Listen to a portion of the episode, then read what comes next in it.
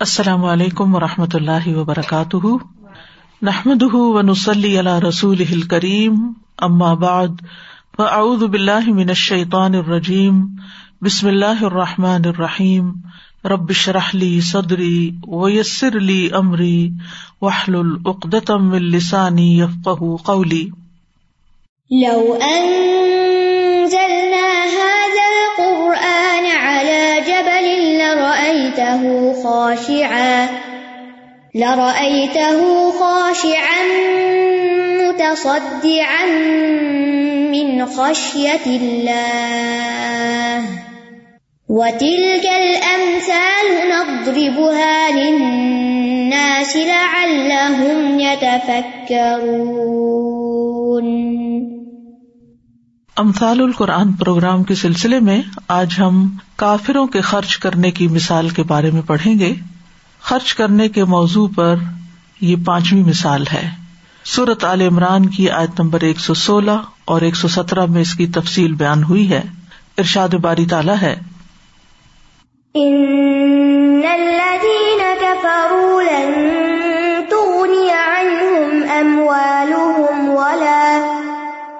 ولا أولادهم من الله شيئا وأولئك أصحاب النار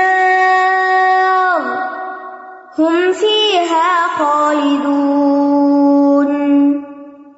مثل ما ينفقون في هذه الحياة الدنيا كمثل ريح كمثل ريح فيها صر أصابت حرث قوم ظلموا ظلموا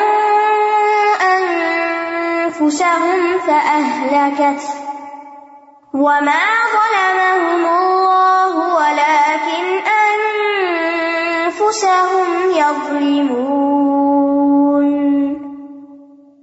یقیناً وہ لوگ جنہوں نے کفر کیا، ان کے مال اور ان کی اولاد، انہیں اللہ سے بچانے میں ہرگز کچھ بھی کام نہ آئیں گے۔ اور یہی لوگ آگ کے ساتھی ہیں، وہ اس میں ہمیشہ رہنے والے ہیں۔ اس دنیا کی زندگی میں جو کچھ وہ خرچ کرتے ہیں، اس کی مثال اس ہوا کی طرح ہے، جس میں سخت سردی ہو، جو ایسی قوم کی کھیتی کو جا پہنچے، جنہوں نے اپنے نفسوں پہ ظلم کیا، پھر وہ اس کھیتی کو برباد کر کے رکھ دے۔ اور اللہ نے ان پر ظلم نہیں کیا، لیکن وہ خود اپنی جانوں پر ظلم کرتے ہیں۔ ان الدین کفرو یقیناً وہ لوگ جنہوں نے کفر کیا۔ لغت میں کفر سے مراد کسی چیز کو چھپا لینا اور ڈھانپ لینا ہے۔ جہاں تک شرعی اصطلاح کی بات ہے، تو اس سے مراد اللہ اور اس کے رسول پر اور جن چیزوں پر ایمان لانے کا کہا گیا ہے، ان پر ایمان نہ لانا۔ خواہ اس کے ساتھ جٹلانے کا عمل ہو یا نہ ہو۔ خواہ اس میں شک و شبہ ہو، یا تکبر کرتے ہوئے اس سے روگردانی کی جائے، یا حسد کرتے ہوئے، یا خواہشات کی پیروی کرتے ہوئے۔ اور اس میں ایک خاص بات یہ ہے کہ حق آنے کے بعد، اس کو پہچاننے کے بعد، اس کا انکار کرنا، یہ کفر ہوتا ہے۔ یعنی وہ شخص جس نے حق کو پا لیا، سچائی اس کو سمجھ آ گئی، لیکن پھر اس کو ریجیکٹ کر دیا۔ جیسے نمرود کے سامنے ابراہیم علیہ السلام نے جب دلیل پیش کی تو تھوڑی دیر کے لیے وہ رکا، حیران ہوا، لیکن پھر انکار کر دیا۔ اور اسی طرح کی اور مثالیں بھی ہیں۔ سورت النمل میں آتا ہے وہ جہد بحا وسط قنت انفس ہم ظلم و الوا فن ضر کئی فقان عاقبت المفسدین اور انہوں نے ظلم اور تکبر کی وجہ سے انکار کر دیا۔ حالانکہ ان کے دل ان کا اچھی طرح یقین کر چکے تھے یعنی جو نشانیاں انہوں نے دیکھی اور ان کو سمجھا، لیکن اس کے باوجود انہوں نے ان کو مان کے نہ دیا۔ بس دیکھو فساد کرنے والوں کا انجام کیسے ہوا۔ عام طور پر علماء کفر کی دو اقسام بیان کرتے ہیں، ایک کفر اکبر ہے اور ایک کفر اصغر۔ کفر اکبر وہ ہے جو انسان کو ملت سے خارج کر دیتا ہے یعنی وہ مسلمان ملت کے اندر نہیں رہتا۔ اور کفر اصغر وہ ہے جو انسان کو ملت سے خارج نہیں کرتا۔ اس کی دلیل ابن عباس رضی اللہ عنہ کا یہ قول ہے، جو اللہ تعالیٰ کے اس فرمان کے بارے میں ہے وہ ملم بما انزل اللہ فلا کا جو لوگ اللہ کے حکم کے مطابق فیصلہ نہ کریں، جو اس نے نازل کیا، تو یہی لوگ کافر ہیں۔ ابن عباس کہتے ہیں، یہ کفر دونا کفر ہے یعنی یہ کفر اصغر ہے۔ یہ انسان کو ملت سے خارج نہیں کرتا لیکن یہ بھی انکار کی ایک قسم ہے۔ کفر اکبر جو ملت سے انسان کو خارج کر دیتا ہے، اس کی کئی اقسام ہے اور اس کے تحت شرک کی بھی بہت سی صورتیں آ جاتی ہیں۔ ان میں نمبر ایک، انکار اور جھٹلانے کا کفر، جیسا کہ اوپر ذکر ہوا۔ نمبر دو، روگردانی اور تکبر کا کفر، جیسے ابلیس کا کفر تھا۔ حالانکہ وہ اللہ تعالیٰ کے بارے میں اچھی طرح جانتا تھا، یقین تھا اس کو اللہ تعالیٰ کے وجود کا۔ اور اسی طرح ساری نشانیاں بھی وہ دیکھ چکا تھا۔ عبادت گزار تھا، لیکن اس نے اللہ تعالیٰ کے حکم سے روگردانی کی اور تکبر کیا اور انکار کر دیا۔ پھر اسی طرح نفاق کا کفر، جیسے عبداللہ بن ابئی ابن ابی سلول کا تھا، یا باقی تمام منافقین کا کفر تھا۔ وہ من سے میں یقول آ منا بلّہ و بل یوم الآخری وما ہم بمؤمنین تو لوگوں میں سے کچھ وہ ہیں جو کہتے ہیں ہم اللہ پر ایمان لائے اور آخرت کے دن پر، حالانکہ وہ مومن نہیں ہے۔ پھر اسی طرح چوتھا ہے شک و شبہ کا کفر یعنی حق کی پیروی کرنے میں پسو پیش کرنا یا اس کو سمجھنے پہ پسو پیش کرنا۔ یعنی دل میں یقین ہے کہ جو چیز پیغمبر لائے ہیں وہ بالکل برحق ہے، لیکن اس کے باوجود اس کو پوری طرح نہ ماننا۔ کفر کی دوسری قسم کفر اصغر ہے یا عملی کفر بھی اس کو کہا جاتا ہے۔ اور اس میں وہ بڑے بڑے کبیرہ گنا اور نافرمانیاں ہیں جن پر اللہ سبحان تعالی کی طرف سے ڈانٹ آئی ہے یا دھمکی دی گئی ہے۔ یہ ایمان کے مخالف تو نہیں ہے کہ اس سے انسان کا ایمان ہی جاتا رہے اور وہ کفر میں داخل ہو جائے، لیکن یہ چیزیں ایمان کو ناقص کر دیتی ہیں، ایمان کے درجے کو کم کر دیتی ہیں۔ تو کفر اصغر جو ہے، یہ کبیرہ گناہوں سے تعلق رکھتا ہے۔ ان کبیرہ گناہوں سے جن پر وعید آئی ہے، اللہ تعالی کی طرف سے ڈانٹ آئی ہے، دھمکی آئی ہے۔ اور اس کا ارتقاب کرنے والا اگر توبہ نہیں کرتا، تو سزا بھی بھگتے گا، لیکن جہنم میں ہمیشہ نہیں رہے گا۔ یاد رکھیے، کبیرہ گناہ کا مرتکب کافر نہیں ہو جاتا اور اس کے لیے جہنم میں خلود نہیں۔ ہاں جس درجے کی اس کی غلطی ہوگی، اگر اس نے اس پر توبہ نہ کی یا اس کی توبہ قبول نہ ہوئی، تو پھر اس پر اس کو سزا ملے گی۔ کفر اصغر کی کئی صورتیں ہوتی ہیں، جیسے نعمتوں کا انکار اور ان کی ناشکری۔ ناشکری کو بھی کفر سے تعبیر کیا گیا قرآن مجید میں۔ اسی طرح مسلمان کو قتل کرنا کفر کہا گیا ہے۔ لیکن یہ کبیرہ گنا ہے، یہ وہ کفر نہیں جو انسان کو ملت سے خارج کر دے، کہ اسے کہے کہ اب تو کافر ہو گیا اور اس پہ کفر کا فتوا لگانا شروع کر دے انسان۔ جیسے حدیث میں آتا نا، سباب المسلم فسوقن و قطال کفرن کہ مسلمان کو گالی دینا فسک ہے اور اس کا قتال یا اس سے جنگ کرنا جو ہے کفر ہے۔ اسی طرح اپنی ولدیت بدلنے کو بھی کفر کہا گیا۔ نبی صلی اللہ علیہ وسلم نے فرمایا، کسی شخص کا ایسے نصب کا دعوی کرنا جس کو وہ پہچانتا نہیں، کفر ہے یا اپنے نصب کا انکار کر دینا۔ تو دونوں جو ہے یہ مختلف ہے ایک دوسرے سے۔ یعنی کفر اکبر اور کفر اصغر میں فرق ہے۔ کفر اکبر اعتقادی کفر ہوتا ہے۔ اور کفر اصغر عملی کفر ہوتا ہے۔ کفر اکبر انسان کو ملت اسلامیہ سے خارج کر دیتا ہے اور اعمال ضائع کر دیتا ہے۔ کفر اصغر انسان کو ملت سے خارج نہیں کرتا، اس کے اعمال ضائع نہیں کرتا۔ لیکن اس کے اجر و ثواب میں کمی واقع ہو جاتی ہے۔ وہ شخص اللہ کی ناراضگی کا سبب بن جاتا ہے۔ کفر اکبر کا مرتکب ہمیشہ جہنم میں رہے گا۔ کفر اصغر کا کرنے والا اگر جہنم میں داخل ہوا تو ہمیشہ نہیں رہے گا۔ اس کو نبی صلی اللہ علیہ وسلم کی شفات سے باہر نکال لیا جائے گا۔ جب اللہ تعالیٰ اپنی رحمت فرمائے گا تو باہر آ جائے گا۔ کفر اکبر خون اور مال کو جائز کر دیتا ہے۔ کفر اصغر خون کو جائز نہیں کرتا۔ یعنی اس کے خلاف جنگ نہیں کی جا سکتی، قتل نہیں کیا جا سکتا۔ کفر اکبر کا ارتقاب کرنے والوں کی ولایت منع ہے، جبکہ کفر اصغر کے ساتھ یہ پابندی نہیں۔ تو اس آیت میں جس کفر کا ذکر کیا گیا ہے، وہ کفر اکبر ہے۔ کیوں؟ اس لیے کہ آیت کے اختتام پہ آ رہا ہے وہ الا کا اصحاب النار ہومفیا خالدون۔ ٹھیک ہے؟ اس کا مطلب ہے کہ اگر کسی نے کفر اکبر کیا ہے، اللہ تعالیٰ کا ہی انکار کر دیتا ہے، یا اللہ کے رسولوں کا، یا ایمان کے جتنے پلرس ہیں، ان میں سے کسی ایک کا، تو وہ کفر اکبر کا شکار ہو جاتا ہے۔ ایسی صورت میں پھر اس کے لیے نجات کی کوئی صورت نہیں، اور اگر وہ مال خرچ کرتا ہے تو اس کے مال کی یہ مثال ہے جو اس آیت میں بیان ہو رہی۔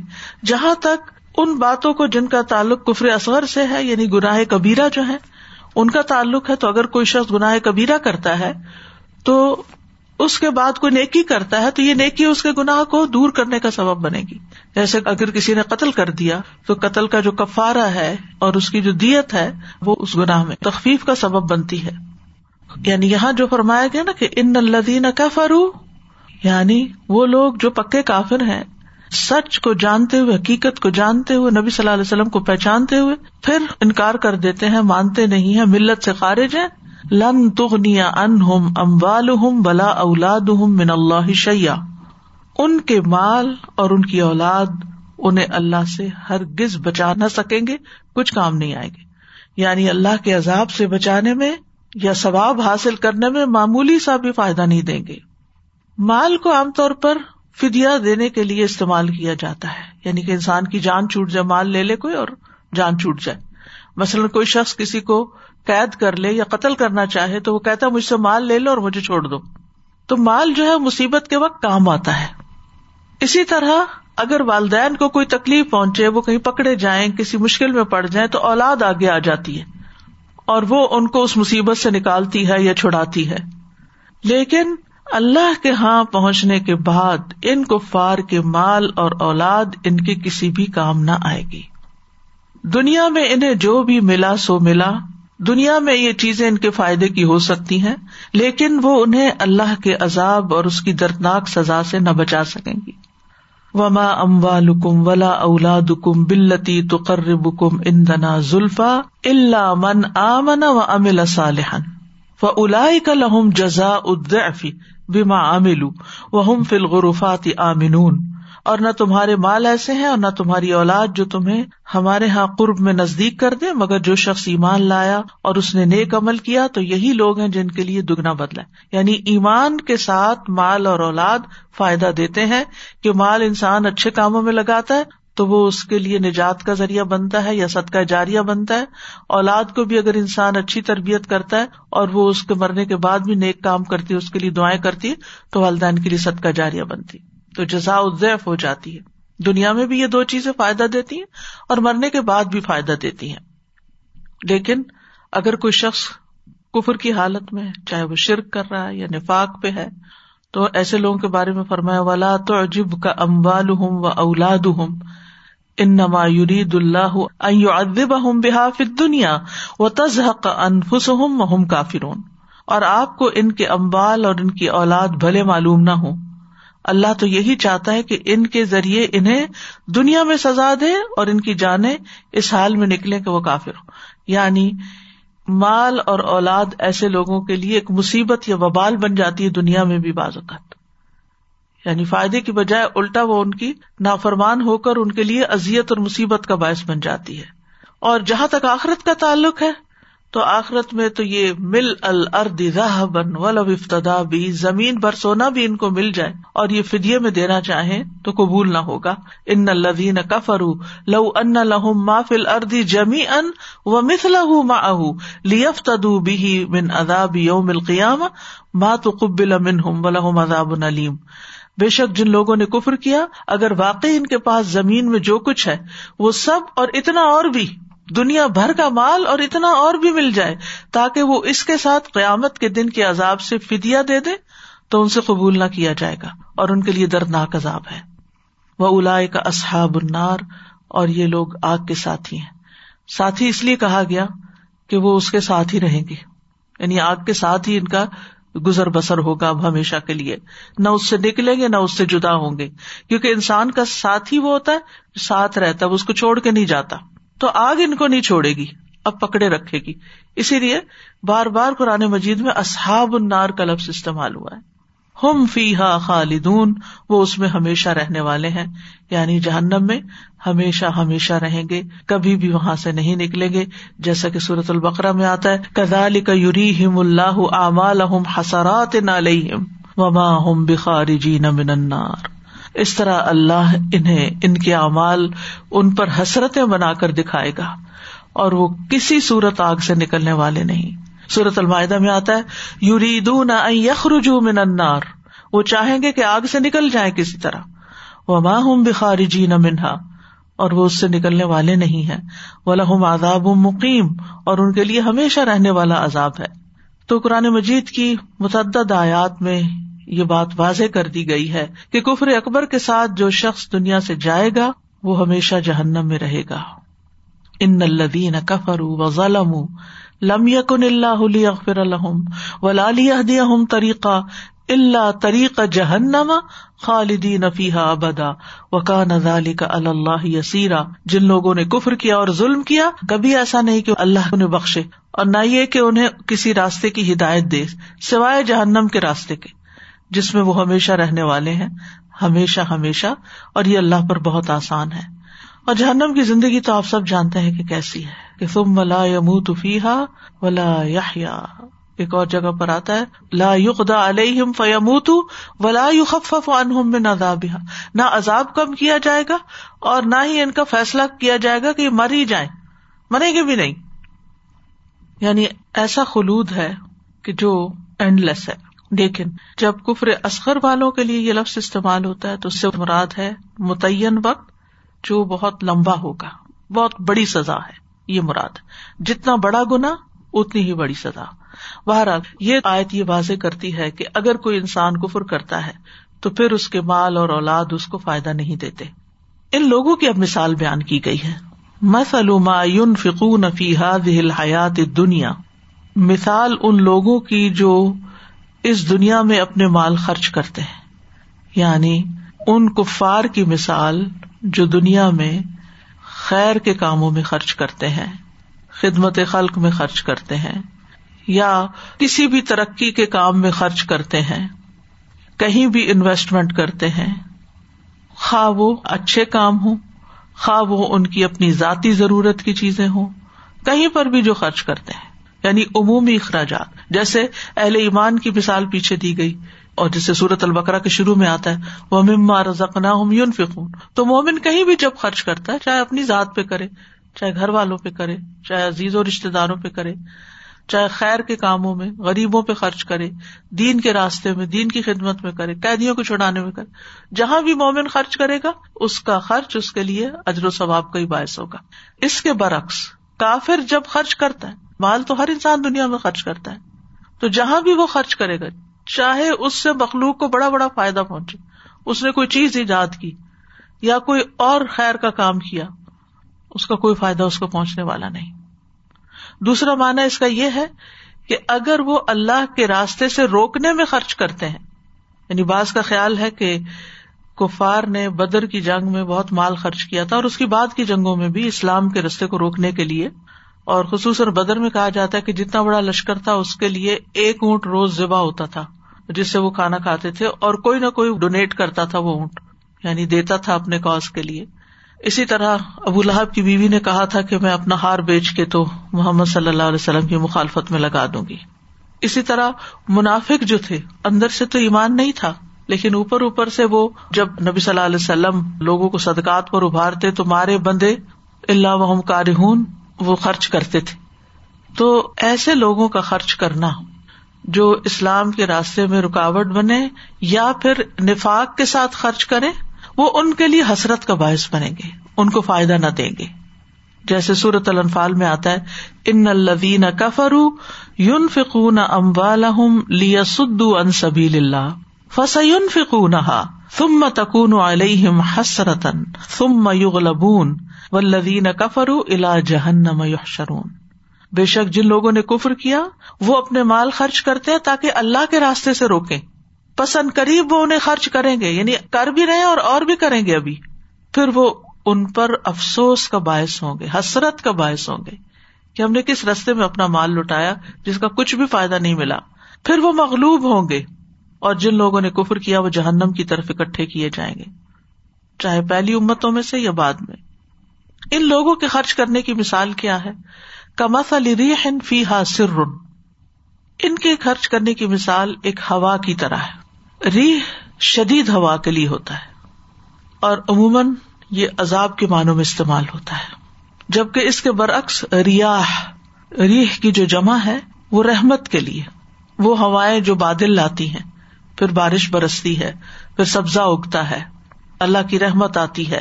تو اس کے لیے قرآن مجید میں لفظ ریاح استعمال ہوتا ہے جب ریح کا لفظ عذاب کے لیے استعمال ہوتا ہے۔ ایسی ہوا فی ہا سر رن جس میں شدید ٹھنڈک ہوتی ہے۔ سر کا لفظ جو ہے، یہ شریر سے سرر شریر اور شریر آواز کو کہتے ہیں۔ تو سر ان کا ایک مانا یہ ہے کہ ایسی آندھی ہوتی ہے، جس میں چیخ بھی ہوتی ایسی ٹھنڈی ہوا جس کی چیخیں بھی سنائی دے رہی ہوتی۔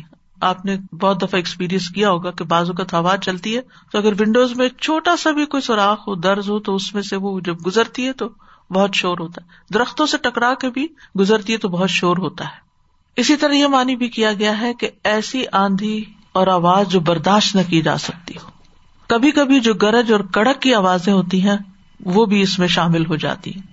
اور ایک مانا وہ ہوا جو جلانے والی ہوتی یعنی آندھی جس میں آگ ہوتی، جسے پیچھے بھی ہم پڑ چکے ہیں ایسار ان فی ہی نارن یعنی وہ شدید ہوا جس کے اندر آگ بھی ہو۔ تو علما اس بارے میں تین باتیں کرتے ہیں کہ سروں سے مراد منجمد کرنے والی سردی، سخت ٹھنڈک، جس کو پالا بھی کہا جاتا ہے، یا ایسی خوفناک آواز جو ناقابل برداشت ہو، یا جلانے والی آگ اور ایک کال یہ بھی ہے کہ اس سے مراد شدید گرمی ہے جو پھلوں کو جلا دیتی ہے۔ دیکھا جائے تو شدید سردی بھی اور شدید گرمی دونوں ہی کھیت کے لیے نقصان دہ ہوتے ہیں۔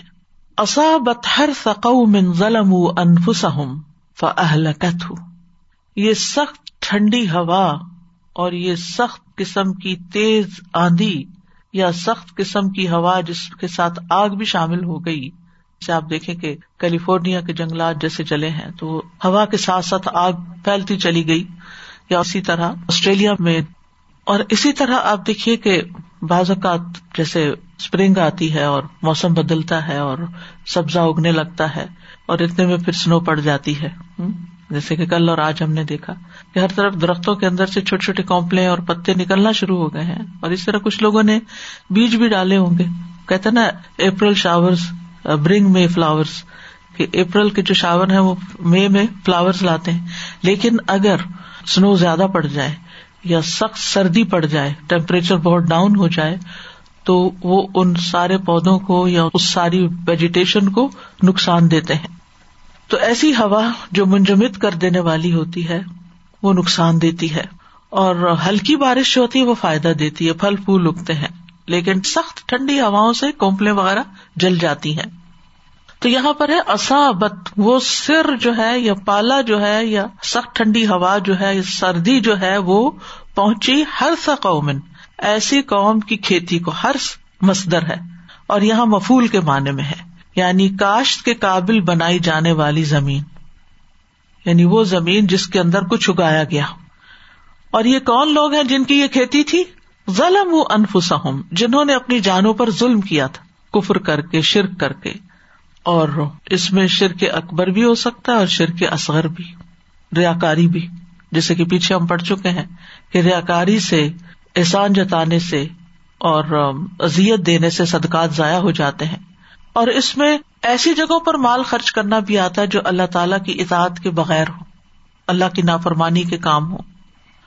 تو کفار چونکہ ایمان اور اخلاص سے محروم ہوتے ہیں، اس وجہ سے وہ اپنے آپ پر ظلم کرتے ہیں اور اس ظلم کے ساتھ جو بھی کام وہ کرتے ہیں، جو بھی وہ کھیت لگاتے ہیں، جو بھی وہ بظاہر فائدے کا کام کرتے ہیں اینڈ آف دا ڈے وہ سب ضائع ہو جانے والا کت ہو تو ایک ٹھنڈی ہوا آتی ہے تو وہ اس کو جلا کے رکھ دیتی ہے۔ یعنی مراد یہ ہے کہ کافر کا صدقہ خیرات رفاہی کاموں میں خرچ کرنا، یہ سب آخرت میں بےکار جائے گا، بے فائدہ ہوگا، ضائع ہو جائے گا۔ اس سارے عمل کو، ان کے خرچ کرنے اور اس کے نتیجے کو، ان لوگوں کی کھیتی سے تشبیح دی گئی ہے، جنہوں نے اپنی جانوں پر ظلم کیا۔ جو کھیتی دیکھنے میں سر سبز اور شاداب تھی، لیکن سخت ہوا نے اس کو برباد کر دیا۔ تو جب بھی انسان اخلاص کے بغیر، ایمان کے بغیر کوئی کام کرتا ہے، تو اس نیک عمل کا انسان کو کوئی فائدہ نہیں پہنچتا۔ اسی طرح آخرت کو سامنے نہ رکھ کے جو کام کیے جاتے ہیں صرف دنیاوی فائدوں کے لیے۔ مثلا کام نیکی کا ہی ہے۔ آپ کی نیت بھی بڑی اچھی ہے، لیکن آپ اس سے صرف دنیا کا وقتی فائدہ چاہتے وہ آخرت میں فائدہ نہیں دے گا۔ یعنی مثلا آپ چاہتے صدقہ کر رہے ہیں کہ میرا یہ مسئلہ حل ہو جائے۔ آپ کی نیت آخرت کی ہے ہی نہیں۔ تو پھر یہاں تو مل جائے گا، اس کا فائدہ آگے نہیں ملنے والا۔ کیونکہ قرآن مجید میں آتا ہے من اراد الآخرت و سا وہ مومن بشرتے کہ وہ مومن ہو۔ فلا کا کان سا مشکورا، کہ جو آخرت کا ارادہ کرے اور اس کے لیے کوشش کرے، جیسی کوشش کرنی چاہیے تو ان لوگوں کی کوشش قابل قدر ٹھہرے گی۔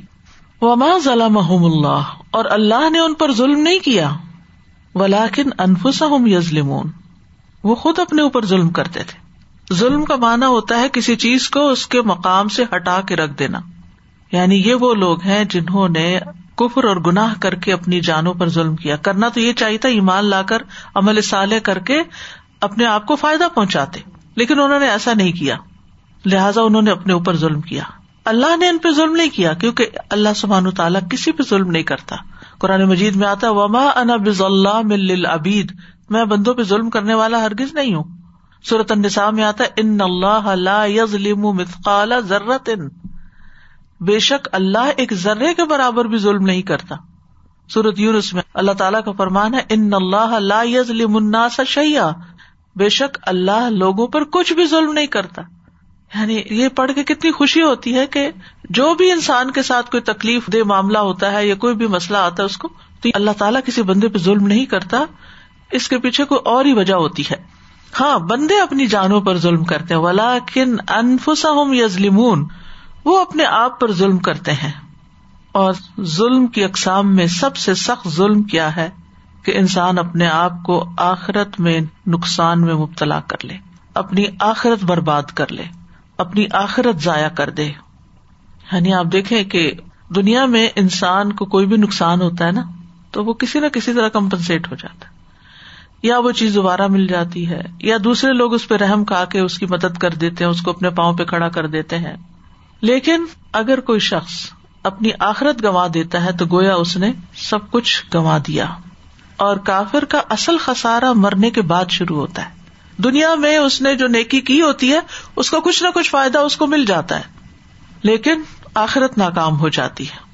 اب دیکھیے کہ دنیا میں اگر ایک مومن کے اوپر کوئی تکلیف آتی ہے، وہ صبر کرتا ہے، تو اس کا بھی اس کو اجر ملتا ہے۔ اور وہ جو نقصان اس کا ہوتا ہے، وہ بھی آخرت میں کمپنسیٹ ہو جاتا ہے۔ مثلاً اگر کوئی دنیا میں فکر و فاقہ میں رہا، اس کے بعد جنت میں چلا گیا، تو موت نے ساری مصیبتوں کا خاتمہ کر دیا۔ لیکن ایک کافر انتہائی خوشحال ہے، انتہائی خوشحال ہے، اس کو کبھی کوئی تکلیف نہیں آئی۔ لیکن جو ہی مرتا ہے، موت کے بعد اس کا حساب شروع ہو جاتا ہے، نقصان شروع ہو جاتا ہے۔ حضرت علی رضی اللہ عنہ کہا کرتے تھے، اصل دولت مندی اور محتاجگی اللہ کی بارگاہ میں پیش ہونے کے بعد ہے۔ کون امیر ہے، کون فقیر ہے وہ کل پتہ چلے گا۔ یعنی موت آنے پر دنیا کی مصیبتوں کا خاتمہ ہو جاتا ہے۔ لیکن کفر اور نافرمانی اور گناہ کے بوجھ اور سزائیں موت کے وقت ہی شروع ہو جاتی ہیں۔ اور موت کے بعد تو پھر وہ جاری رہتی ہیں۔ تو بنیادی طور پر اس مثال میں اللہ سبحان تعالیٰ نے یہ بات واضح کر دی کہ کفر کے ساتھ اپنی جان پہ ظلم کرتے ہوئے انسان جب کوئی کام کرتا ہے، خواہ وہ کتنا بڑا نیکی کا کام ہو محتاجوں کی مدد کرے، مظلوموں کی مدد کرے، بے سہارا لوگوں کی مدد کرے سلا رحمی کرے، ہسپتال بنوائے، کنویں کھدوائے، دیگر رفاہی کام کرے، وہ اپنے غلط دین کو پروموٹ کرنے کے لیے خرچ کرے، جیسے کہ آپ دیکھتے ہیں کہ کرسچن مشنریز بڑی بڑی اماؤنٹ خرچ کرتی ہیں۔ تو یہ سارے اخراجات ان کو قیامت کے دن کوئی نفع نہ دیں گے۔ ان کی کھیتی اسی طرح برباد ہو جائے گی، جس طرح دنیا میں آپ کسی ہرے بھرے کھیت کو دیکھتے ہیں کہ سخت سردی نے اس کو تباہ کر کے رکھ دیا۔ یعنی کفار کے نفقات اور اخراجات اس باغ کی طرح ہے جس کو پالا تباہ کر دیتا ہے۔ اس ہوا کی طرح جس میں پالا ہو اور وہ اس کھیتی کو تباہ کر دے۔ یعنی مثال کو سمجھنے کی کوشش کرے کفار کے صدقہ خیرات باغ اور کھیت کی طرح یا کس چیز کو کس سے تشبیح دی گئی۔ یعنی ان کے اعمال جو ہے بظاہر نیک اعمال، صدقہ خیرات یہ کیا ہے؟ جیسے ایک باغ ہو۔ کسی کا چھوٹا گارڈن ہوتا ہے، کسی کا بڑا ہوتا ہے، کسی کا ویل مینٹینڈ ہوتا ہے، کسی کا چھوٹا موٹا کچن گارڈن ہوتا ہے۔ تو اگر کسی نے دنیا میں بہت بڑا باغ بھی لگایا، لیکن ساتھ کفر ہے اور خوبصورت باغ لگایا، اور اس میں ہر طرح کے پھل ہے ہر طرح کے میوے ہیں، ساری سہولتیں سب کچھ ہے، دیکھ کے دل خوش ہو جاتا ہے۔ یعنی بعض لوگوں کے کام ایسے ہوتے ہیں کہ جن کو دیکھ کر انسان رش کرتا ہے کہ کیا زندگی ہے، انہوں نے کیا کیا نہیں کیا انسانیت کی خدمت کے لیے۔ اور کہاں کہاں تک نہیں پہنچے؟ کیسے کیسے باغ نہیں لگائے؟ ایک باغ نہیں، کئی باغ لگائے۔ لیکن ہوا کیا کہ جس طرح پالا کھیتی کو برباد کرتا ہے، اسی طرح ان کا کفر ان کے صدقہ و خیرات کو تباہ و برباد اور اکارت کر دیتا ہے۔ سر کیا ہے کفر؟ اور قیامت کے دن اس کھیتی سے کچھ بھی حاصل نہ ہوگا۔ بہت سے لوگ کہتے ہیں نا کہ فلاں نے اتنے خیر کے کام کیے، وہ بھی جنت میں نہیں جائیں گے۔ فلاں نے یہ کیا، نام لے لے کے کہتے ہیں مختلف شخصیات کے جو دنیا میں بڑے بڑے کاموں میں مشہور ہے تو پھر ان کے دل میں کیا خیال آتا ہے؟ کہ ظلم نہیں، کہ ان کی ساری محنت ضائع ہو جائے۔ اللہ نے ظلم نہیں کیا، انہوں نے خود اپنے اوپر ظلم کیا۔ وہ اصل سچائی کو نہیں پہچان سکے، یا پہچانا تو انہوں نے کسی بھی وجہ سے اس کو نہیں مانا۔ چاہے تکبر تھا، چاہے حسد تھا، چاہے خواہشات تھی چاہے سوچا ہی نہیں اس طرف۔ تو جیسے ٹھنڈی ہوا چلتی ہے اور لگا لگا کھیت برباد ہو جاتا ہے، پیلا پڑ جاتا ہے، یا تیز آندھی آتی ہے اور اس میں آگ بھی اور جل کے کھیت رہ جاتا ہے، تو باغ والا ہاتھ ملتا رہ جاتا ہے، شدید حسرت کا شکار ہو جاتا ہے۔ اسی طرح قیامت کے دن وہ اپنے اعمال کو جب برباد دیکھیں گے، تو کافی افسوس ملتے ہوئے رہ جائیں گے۔ تو جس طرح یہ آندھی اور یہ سخت ٹھنڈک کھیتوں کو برباد کرتی ہے، اسی طرح کفر اعمال کو تباہ و برباد کر دیتا ہے۔ اور کفر کے ساتھ انسان اپنی محنت اور اپنے اعمال سے کوئی فائدہ نہیں اٹھا سکتا۔ تو بیسیکلی اس مثال کے دو رخ ہیں، دو جہتیں ہیں۔ ایک تو یہ کہ یہ ان کے بارے میں بیان ہوئی ہے جو خیر کے کاموں میں خرچ کرتے ہیں، اور دوسرا یہ کہ مثال عام ہے یعنی جو بھی خرچ کرتے ہیں خانیکی کے کاموں میں یا اللہ کے راستے سے روکنے میں یا اللہ کے دوستوں سے دشمنی رکھنے میں عمومی اخراجات ہیں، سب کے سب اس میں آ جاتے ہیں۔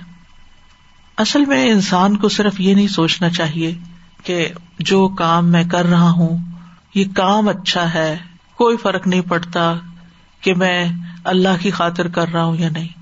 Good for the sake of goodness نہیں for the sake of Allah alone جب تک یہ اخلاص نہیں آتا تو کوئی بھی نیکی یا کوئی بھی اچھا کام آپ کو حقیقت میں فائدہ نہیں دیتا۔ وقتی طور پر دیکھ کے آپ اس باغ کو خوش ہو سکتے ہیں۔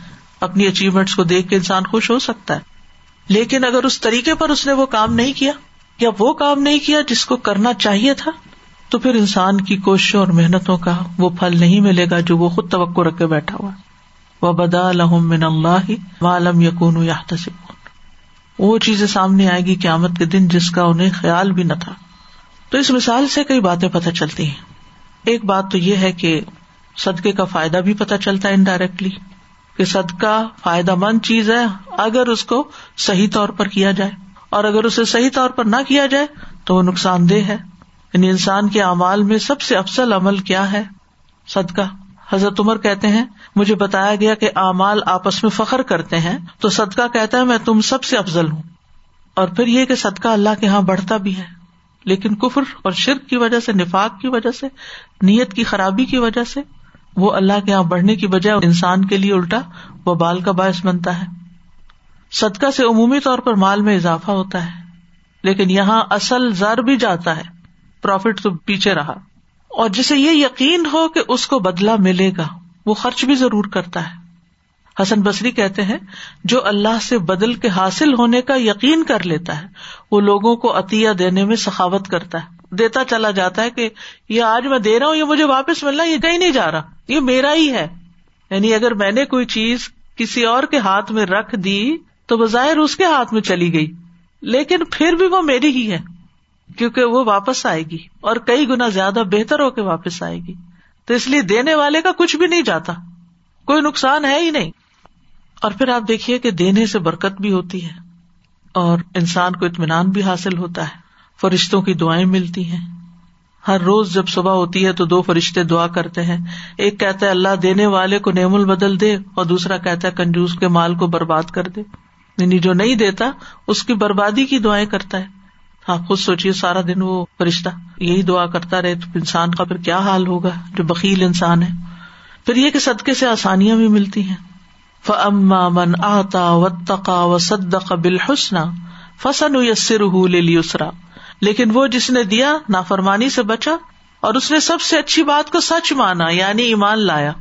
تو یقیناً ہم اسے آسان راستے کے لیے سہولت دیں گے۔ اسی طرح یہ ہے کہ بلا اور مصیبتوں کو ٹالتا ہے صدقہ۔ اگر کافر بھی صدقہ کرے تو اس کو دنیا میں اس کا فائدہ پہنچتا ہے۔ اس کی مصیبت دور ہوتی ہے۔ تو یہ ہر خاص و عام کے لیے ہے۔ مومن کافر سب کے لیے، لیکن مرنے کے بعد فائدہ نہیں ہوگا۔ تو یہ مثال آگے کے بارے میں ہے۔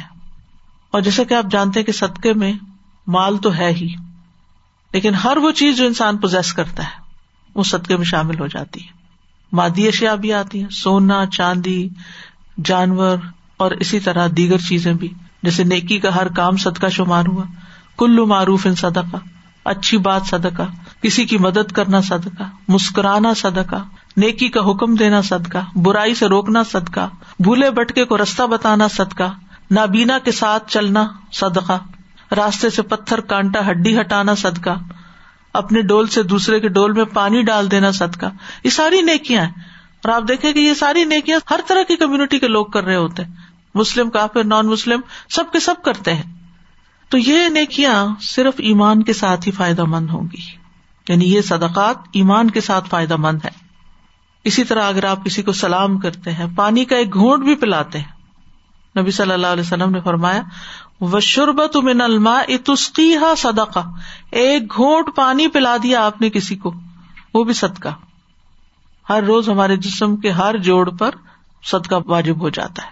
تو چھوٹے چھوٹے نیکی کے کام جو ہم دوسروں کی خدمت کے کرتے ہیں، وہ سب صدقہ میں شمار۔ اسی طرح معمولی نیکی بھی جو ہم کسی کے ساتھ کرتے وہ بھی صدقہ شمار ہو جاتی ہے۔ نبی صلی اللہ علیہ وسلم نے فرمایا، کسی نیکی کو حقیر نہ سمجھا کرو، اگرچہ کسی کو ایک رسی ہی دو، یا کسی کو جوتی کا تسما دو، یا اپنے ڈول میں سے کسی پانی مانگنے والے کے برتن میں پانی ڈال دینا۔ پھر اسی طرح خندہ پیشانی سے ملنا، سلام کرنا، لوگوں کو ان سر محبت دینا، ان کی وحشت دور کرنا، کسی کی تنہائی دور کرنا۔ نبی صلی اللہ علیہ وسلم نے فرمایا، نیکی کے کسی کام کو معمولی نہ سمجھنا خا تم کسی اداس آدمی کو جو تنہائی اور خوف محسوس کرے ان سے اپنائیت مہیا کرو۔ یعنی آپ کو معلوم ہے کہ کوئی شخص بالکل اکیلا ہے لونلی ہے۔ یعنی آج کل کووڈ میں آپ دیکھیں کہ کتنے ہی لوگ ایسے ہیں جو بےچارے گھروں میں بند، اکیلے نہ کہیں جا سکتے ہیں، نہ کوئی ان کے پاس آ سکتا ہے۔ تو ایسے میں اگر آپ ایک کال کر دیتے ہیں ان کو، ان سے بات کر لیتے ہیں، تو یہ بھی آپ کے حق میں صدقہ لکھا جاتا ہے۔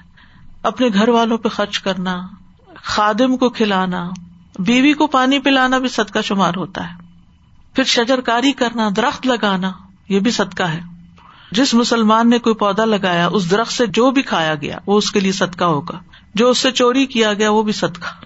یعنی لوگ توڑ کے لے گئے۔ جو درندوں نے کھایا، پرندوں نے کھایا، وہ بھی صدقہ۔ یعنی کسی قسم کی کوئی بھی کمی ہوگی، کیڑا ہی کھا گیا، وہ بھی صدقہ ہو گیا۔ ایمان شرط ہے۔ ایمان تو لازم میں یہ ساری باتیں اس لیے بیان کر رہی ہوں کہ یہ سارے چھوٹے چھوٹے کام ہم دن بھر کرتے رہتے ہیں، کوئی نہ کوئی، کبھی کسی موقع پہ، کبھی کسی موقع پہ۔ اور صرف ہم نہیں کرتے، ہر قسم کے لوگ کرتے ہیں، لیکن فائدہ ان سے کون اٹھائے گا؟ جو ایمان رکھتا ہوگا، یا جو اللہ کے لیے اخلاص رکھتا ہوگا۔ اور جو کر کے احسان نہ جتائے اور دوسرے کو ازیت نہ دے۔ اسی طرح قرض دینا کسی کو کلو قرض ان صدق لوگوں کے درمیان صلاح کرانا صدقہ۔ اپنے شر سے دوسروں کو بچانا صدقہ۔ تو ایک بات تو یہ سمجھ میں آتی ہے کہ انسان چھوٹے چھوٹے کاموں میں نیت اچھی رکھے، اللہ کی رضا رکھے، اخلاص رکھے، ایمان کے ساتھ کرے۔ منسام اور رمدان ایمان و احتساب وہاں بھی ایمان کی شرط لگائی گئی نا۔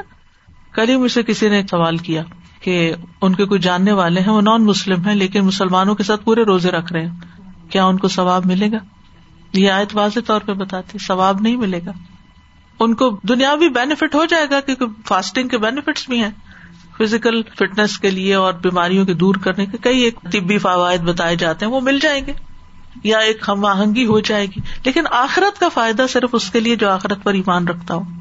ایمان ان و احتساب اور جو ثواب کی نیت سے روزے رکھے، صرف ہیبیچلی نہیں رکھے۔ دوسری بڑی بات یہ ہے کہ کفر کے ساتھ یہ ساری نیکیاں کچھ بھی فائدہ نہ دے گی۔ نہ مال فائدہ دے گا، نہ اولاد دے گی، نہ انسان کے یہ چھوٹے چھوٹے نیکی کے کام جو صدقہ ہے کوئی عمل ان سے قبول کیا ہی نہیں جائے گا، ان کے امال کو دھول بنا کے اڑا دیا جائے گا۔ ولدین کفرو امال ہم کا سرا بن بقی اتن یا سب زم ما ادا جا اہ لم یجد شعی وہ لوگ جنہوں نے کفر کیا، ان کے امال کسی چٹیل میدان میں ایک شراب کی طرح ہے جسے پیاسا پانی خیال کرتا ہے۔ یہاں تک کہ جب اس کے پاس آتا ہے، کچھ بھی نہیں پاتا۔ اور بات جو ہم اس آیت سے سیکھ رہے ہیں، وہ یہ کہ ظلم کرنا جو ہے، اپنی جان کے ساتھ بھی منع ہے۔ اور ظلم جو ہے، وہ نقصان دہ ہے۔ سب سے پہلا ظلم ہے جو انسان اپنے اوپر کرتا ہے۔ کفر کر کے، شرک کر کے، کیونکہ ان شرک اللہ ظلم و نظیم ولکا فرون ظالمون دوسرا ہے کسی اور انسان پر ظلم کرنا۔ کسی کے جسم، مال، عزت و ابرو میں تکلیف پہنچانا، بدسلوکی کرنا۔ تو شرک جو ہے، سب سے بڑا ظلم ہے جو ناقابل معافی ہے۔ پھر اسی طرح کفر بھی ظلم ہے، نفاق ظلم ہے ریا کاری کے لیے کام کرنا، یہ بھی ظلم ہے یعنی اپنے اوپر ظلم ہے۔ پھر اسی طرح نبی صلی اللہ علیہ وسلم کے طریقے سے آگے بڑھنا۔ اس کو بھی ظلم قرار دیا گیا۔ ایک دیہاتی نے نبی صلی اللہ علیہ وسلم سے وزو کے بارے میں پوچھا۔ تو آپ نے اسے تین تین مرتبہ آزاد ہو کر دکھائے، فرمایا یہ وزو ہے۔ جو شخص اس میں اضافہ کرے وہ برا کرتا ہے اور حد سے تجاوز کر کے ظلم کرتا ہے۔ یعنی ہم عام طور پر کسی کو ایک تھپڑ لگانا ظلم شمار کرتے ہیں، لیکن وزو میں چار دفعہ بازو دھونا جو ہے وہ ظلم نہیں سمجھتے، یہ بھی ظلم ہے۔ قطع رحمی ظلم ہے۔ اگر ایک سے زائد بیوی ہو، انصاف نہ کرے تو وہ بھی ظلم ہے۔ بچوں میں عدل نہ کرنا وہ بھی ظلم ہے۔ کام کروا کے اجرت نہ دینا۔ یعنی مزدور رکھ کے اس کو مزدوری کا بدلا نہ دینا۔ یہ بھی ظلم ہے۔ کسی کا مال ہتھیار لینا، جیسے یتیموں کا مال ہڑپ کر جانا۔ ان الدین یا کلون امبال التاما ظلم انما یا کلون فی بتون نارا۔ جو لوگ ظلم سے یتیموں کا مال ہڑپ کر جاتے ہیں، وہ حقیقت میں اپنے پیٹ میں آگ بھرتے ہیں۔ انکری وہ جہنم میں داخل ہوں گے۔ اسی طرح بعض اوقات لوگ جانوروں پر ظلم کرتے ہیں۔ ایک عورت کو بلی کی وجہ سے عذاب دیا گیا تھا، جس نے اس کو باندھ کے مار دیا، کھانے کو کچھ نہیں دیا۔ پھر اسی طرح یہ ہے کہ چھوٹی چھوٹی چیزیں بھی ظلم ہوتی ہیں، مثلاً کسی کی جگہ پہ بیٹھ جانا۔ نبی صلی اللہ علیہ وسلم نے فرمایا، کوئی شخص، کسی دوسرے شخص کو اس کے بیٹھنے کی جگہ سے نہ اٹھائے کہ خود وہاں بیٹھ جائے، کہ اٹھو تم یہاں حق اس کا تھا۔ ظلم کیا ہے؟ کسی چیز کو اس کی جگہ سے ہٹا کے کہیں اور رکھ دینا۔ یعنی جس کا حق تھا، اس سیٹ کے اوپر اس کو وہاں سے ہٹا دیا اور خود براجمان ہو گئے۔ اس طرح راستے روکنا، راستوں میں بیٹھنا۔ پھر اسی طرح مل کے جب کھانا کھا رہے ہوں، تو دوسرے کی اجازت کے بعد دگنا کھانا کھا جانا، جلدی جلدی کھا جانا، اپنی پلیٹ میں زیادہ نکال لینا۔ تو ظلم کرنا دنیا میں بھی نقصان ہوتا ہے، آخرت میں بھی نقصان ہوتا ہے۔ ظلم سے انسان ہدایت سے محروم ہو جاتا ہے۔ اللہ کی محبت سے محروم ہو جاتا ہے۔ اللہ اللہ حب الظالمین۔ ظلم کی وجہ سے انسان ناکام ہو جاتا، فلاح نہیں پاتا۔ ظالموں کے ساتھ اللہ کا کوئی وعدہ نہیں ہے۔ ظالم کی اچانک پکڑ ہوتی ہے۔ قیامت کے دن ناکام و نامراد ہوگا۔ ظلم کے نتیجے میں نیکیاں کام نہیں آئیں گی۔ کیونکہ جن پہ ظلم کیا ہوگا، وہ ساری لے جائیں گے۔ ظلم دردناک عذاب کا سبب ہے۔ جنت میں داخلے سے پہلے ظلموں کا کساس لیا جائے گا۔ رسول اللہ صلی اللہ علیہ وسلم نے فرمایا، جب مومنوں کو دوزخ سے نجات مل جائے گی، تو انہیں ایک پل پر جو جنت اور دوزخ کے درمیان ہوگا روک لیا جائے گا۔ وہاں ان کے مظالم کا بدلا دیا جائے گا، جو وہ دنیا میں ایک دوسرے پہ کرتے تھے۔ پل سرات پار کر آئے ہیں۔ جنت میں داخلے سے پہلے ذرا اپنی نیکیاں دینا ان کو، جن کے اوپر ظلم کیا دنیا میں۔ جب وہ پاک صاف کیے جائیں گے، مہذب بنا دیے جائیں گے، تو انہیں جنت میں داخلے کی اجازت دی جائے گی۔ تو کرنے کے کام کیا ہے کرنے کا کام یہ ہے کہ انسان کفر کی حقیقت کو اچھی طرح سمجھے اور اس کی ہر شکل سے بچنے کی پوری کوشش کرے، خصوصاً کفر اکبر۔ یعنی جس میں اللہ سبحان تعالیٰ یا اس کے رسولوں یا فرشتوں یا آخرت یا تقدیر یا ان چیزوں میں سے کسی کا انکار یا ان میں سے کسی کا شک یا ان کے بارے میں کوئی ایسی بات کہنا کہ جو ان کے شان کے خلاف ہو، تو انسان کو کفر سے بچنا چاہیے، شرک سے بھی بچنا چاہیے۔ اور بچ انسان تبھی سکتا ہے جب انسان کو پتا ہو کہ کیا کیا چیزیں شرک میں آتی ہیں اور ان کو وہ چھوڑ دے۔ نفاق سے بھی بچنا چاہیے کیونکہ وہ بھی کفری کی ایک قسم ہو جاتی ہے۔ اور پھر بعض اوقات ہم یہ کہتے ہیں کہ ہم کام تو وہ کرتے ہیں جو کوئی کفر کرنے والا کرتا ہے اور پھر بات کہتے ہیں الحمد للہ میں تو مسلمان ہوں۔ میں تو لا الہ الا اللہ پڑھتی ہوں۔ ٹھیک ہے، آپ پڑھتے ہیں، لیکن پھر بھی احتیاط کی ضرورت ہے کہ کوئی ایسی بات منہ سے نہ نکالے۔ جو آپ کو کفر میں داخل کر دے۔ ڈرتے رہنا چاہیے۔ آپ دیکھیے ابراہیم علیہ السلام نے ہجرت کی، کعبہ بنایا، اپنی اولاد کو وہاں بسایا، ساری دنیا سے نکال کے وہاں لے گئے۔ کہ یہاں کوئی شرک نہ ہو۔ اور جب تعمیر کر لی تو دعا کیا مانگتے و جنوبنی و بنیا انا بد السلام اللہ مجھے اور میری اولاد کو بچانا کہ ہم بتوں کی پوجا کر اس وقت کوئی سوچ سکتا تھا؟ یہ تو اب صاف ستھرا گھر ہے، کوئی یہاں مشرق نہیں، کچھ نہیں۔ اب تو یہ توحید پر ہی ہوں گے۔ نہیں، آپ کو کیا پتا آگے والی جنریشن کیا کرے تو خود بھی اور اپنی اولاد کے لیے بھی اس سے یعنی بچتے رہنا چاہیے۔ پھر اسی طرح مرتد ہونے سے یعنی وہ بھی کفری کی ایک قسم ہے کہ آپ مسلمان گھرانے میں پیدا ہوئے، لیکن آپ پلرز آف فیتھ میں سے کسی چیز کا انکار کر دیں۔ اسی طرح شرک سے بھی بچنا چاہیے۔ فمن کا نیرجو لقا ربی فلی عمل عمل ولا یشرک بے عبادت ربی احدا اور اپنی ساری کوششوں کو آخرت پر مرکوز کر دینا چاہیے۔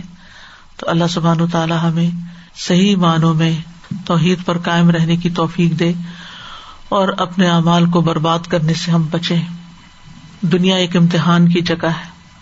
اور اس میں ایسے ایسے امتحان آتے ہیں جن کی طرف انسان کی کبھی توجہ بھی نہیں ہوتی، کبھی اس طرف خیال ہی نہیں ہوتا لیکن اچانک وہ کر بیٹھتا ہے۔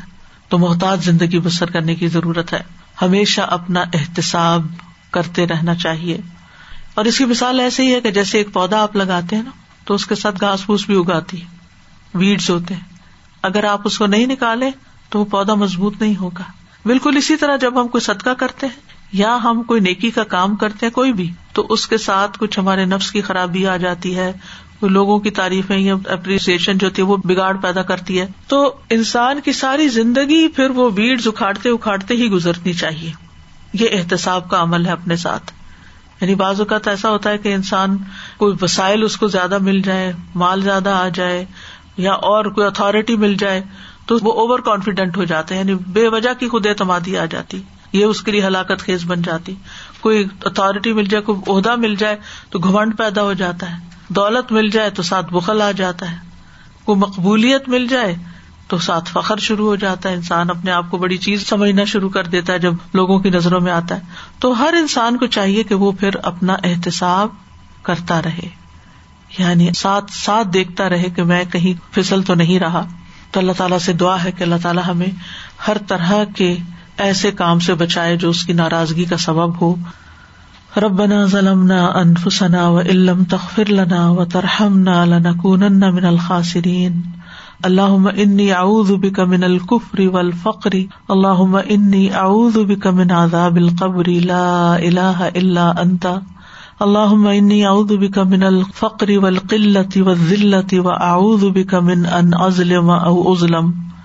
اللہ انت ربی لا الہ الا انت خلقتنی وانا عبدک وانا على عهدك ووعدك ما استطعت. اعوذ بک من شر ما صنعت.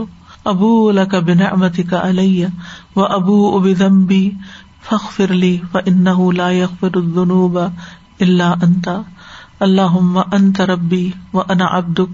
ظلمت نفسی و طرفت بذنبی یا رب فخر علی ضمبی ان کا انت ربی ان لا يغفر الذنب الا انت اللهم انی تو نفسی ظلم کثیر ولا يغفر الذنوب اللہ انتا فخر لی مغفرتم من عندک ورحمنی ان کا انت الغفور الرحیم یا اللہ ہم نے اپنی زندگی میں اپنی جانوں پر جو بھی کوئی ظلم کیا ہے، چھوٹا یا بڑا، یا رب تو ہمیں معاف کر دے۔ اللہ تعالیٰ ہمیں کفر سے، شرک سے، نفاق سے، فسق سے، ہر طرح کی نافرمانی، کبیرہ، صغیرہ گناہوں سے ہماری حفاظت فرما اور جو ہم کر چکے ہیں ہمیں معاف کر دے۔ اور جو بھی کام ہم کریں، چاہے تیرے راستے میں کچھ خرچ کریں یا تیری عبادت یا تیری رضا کا کوئی بھی کام کریں، یا اللہ آخر تک مرتے دم تک ہماری نیتوں کو اس کے لیے خالص رکھنا۔ یا رب العالمین، تو ہم سب پر اپنی رحمت فرما۔ ربنا حب لنا من ازواجنا وذرياتنا قرة اعين واجعلنا للمتقين اماما۔ یا اللہ، ہمیں اور ہمارے اہل و عیال اور سب عزیز اور رشتے دار سب کو ہدایت عطا فرما۔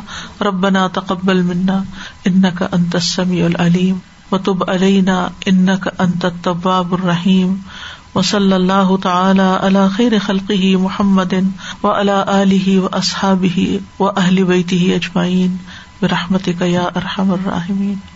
استاذہ جی یہ دو تین چیزیں ذہن میں آ رہی تھی ابھی یہ جو ظلم کی چھوٹی چھوٹی مثالیں آپ نے دی ان میں کتنی چیزیں ہیں جو ہم ظلم اس کو سمجھتے ہی نہیں ہیں۔ اب جیسے آپ نے فرمایا کہ پلیٹ میں کھانا بھی اگر آپ نے زیادہ نکال لیا تو میرے تصور میں آ رہے تھے جو ہم یعنی لوگوں کے ساتھ جب مل کے کھا رہے ہوں جی۔ تو ان, ان کے حق میں سے بھی نکال لیا ایگزیکٹلی اور ان کو بھوکا چھوڑ دیا۔ ایگزیکٹلی پارٹیز میں ہم جاتے ہیں تو ایسے ہیپس بنا کے پلیٹوں کے تو نکال کے لا کے اور پھر پورا کھایا بھی نہیں چاہتا ویسٹیج علیحدہ۔ مجھے لگ رہا ہے کہ ڈبل پھر گنا ہو گیا آپ کا۔ ویسٹیج کا بھی ہوا اور دوسروں کے حق چھیننے کا بھی ہوا۔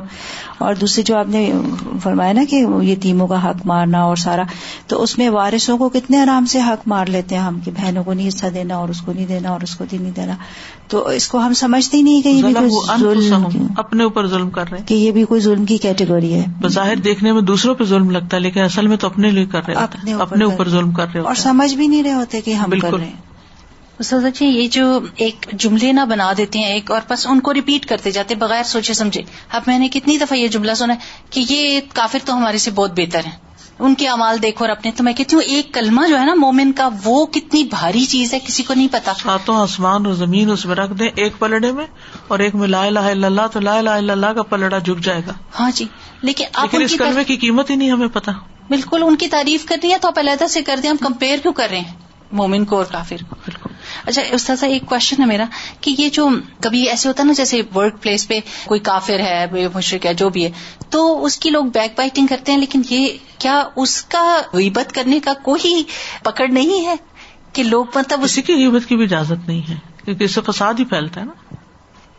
ایک کوشچن ہے۔ شروع میں استاد علی جی ہم نے پڑھا، آپ نے تھوڑی سی اس میں وضاحت کی کہ حق آنے کے بعد، پہچاننے کے بعد انکار کرنا کفر ہے۔ تو مجھے کسی کو سننے کا اتفاق انہوں نے کہا کہ not every non Muslim is a kafir because in تک شاید ابھی پہنچا نہیں، کسی نے پراپرلی یعنی آج میڈیا کے دور میں ٹھیک ہے، ویسے تو سب کچھ اویلیبل ہے، لیکن کسی نے ان کو ایکچولی پیغام کنوے نہیں کیا۔ اور ایکچولی یہ جو کفر کے بارے میں سخت وعید اور ساری چیزیں آئی ہیں قرآن کریم میں، یہ ان لوگوں کے لیے کہ جن پہ دین پیش کیا گیا اور انہوں نے انکار کر دیا۔ تو میں سوچ رہی تھی کہ جو آپ نے مرتد کا اگزامپل دیا کہ مسلمان گھرانوں کے جو بچے اللہ رحم کرے چھوڑ جاتے ہیں دین کو، تو یہ یعنی they're more kafir because they turning away from everything جو ان کو نے دیکھا اور ایک وقت میں شاید پریکٹس بھی کیا ایز اپوز ٹو سمن ہو ڈزن نو ایٹ آل اس بارے میں کیسے اس کو کلیئر کیا جائے؟ کس کو حق پہنچا، کس کو نہیں پہنچا، کس نے کس چیز کو جان کے انکار کیا کہ یعنی یہ ہمارا فیصلہ کرنے کا نہیں تو اللہ ہی کرے گا؟ ٹھیک ہے نا؟ یعنی ایمان کے بھی درجے ہیں نا۔ اگر کسی کو کچھ بھی نہیں پہنچا اور وہ دیکھتا ہے ساری چیزیں اور اس کے اندر ایک فطرت ہے، تو فطرت کی رہنمائی بھی ہے۔ اس سے اس نے کیا کام لیا؟ پھر غور و فکر اور کائنات کی نشانیاں، اس سے کتنا کام لیا؟ اگر قرآن کی آیتیں نہیں پہنچی، تو باقی آیتیں پہنچی ہوئی ہیں۔ تو پھر یہ فیصلہ کرنا اللہ کا کام ہے، میرا اور آپ کا نہیں ہے کہ ہم لوگوں کے بارے میں کچھ کہیں۔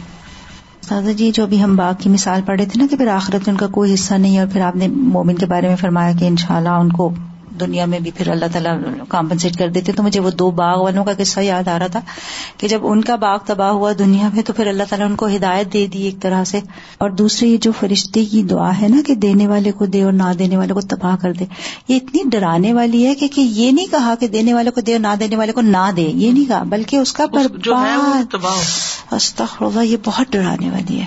اور سچ آپ دیکھیں بڑے پیمانے پہ تو بڑے پیمانے پہ نا۔ چھوٹے پیمانے پر بھی کوئی چیز روک رکھے نا بعض اوقات نہ دے کسی کو تو ضائع ہی ہو جاتی ہے۔ بالکل صحیح ویسے کھانے کی مثال ہے۔ آپ بعض اوقات گھر میں بھی شیئر نہیں کرتے نہیں نہیں یہ فلاں کا ہے یا یہ نہیں۔ اور پھر کیا ہوتا ہے؟ نہ فلاں کھاتا ہے نہ وہ کوئی کھاتا ہے اور وہ بن میں جاتا ہے۔ بہت سچی بات ہے جو فرشتے والی ہے۔ یہ جو کرسچنز اور یہ جو نیکی کے کام کرتے ہیں استاذہ ہم خود دیکھتے ہیں کہ کتنے پروگرامز ایسے ہیں جو ان کو سڈنلی کوئی ایسا دے دیا جاتا ہے ان کو ہوم میک اوور کر دیا جاتا ہے ان کی وہ خواہش جو ان کے دل میں ہے اور وہ امپاسبل ہے کہ وہ اپنی زندگی میں ان کو وہ چیز مل جاتی مل ہے جاتی۔ تو میں بچوں کو بتا رہی تھی کہ یہ اللہ سبحانہ تعالیٰ کا انصاف ہے کہ یہ آخرت میں ایگزیکٹ انصاف ہے یہ۔ کہ اللہ تعالیٰ ان کا بھی ضائع نہیں کرتا لیکن وہ دنیا میں دے دیتا ہے کیونکہ وہ آخرت پر ایمان ہی نہیں رکھتے۔ بسم الله الرحمن الرحيم إن الذين كفروا لن تغني عنهم أموالهم ولا أولادهم من الله شيئا وأولئك أصحاب النار هم فيها خالدون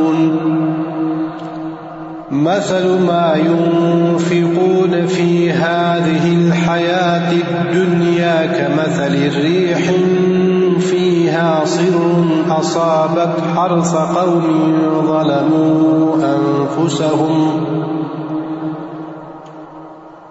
أصابت حرث قوم ظلموا أنفسهم فأهلكته وما ظلمهم الله ولكن أنفسهم يظلمون وآخر دعوانا أن الحمد لله رب العالمين سبحانك اللهم وبحمدك أشهد أن لا إله إلا أنت أستغفرك وأتوب إليك السلام علیکم و رحمۃ اللہ وبرکاتہ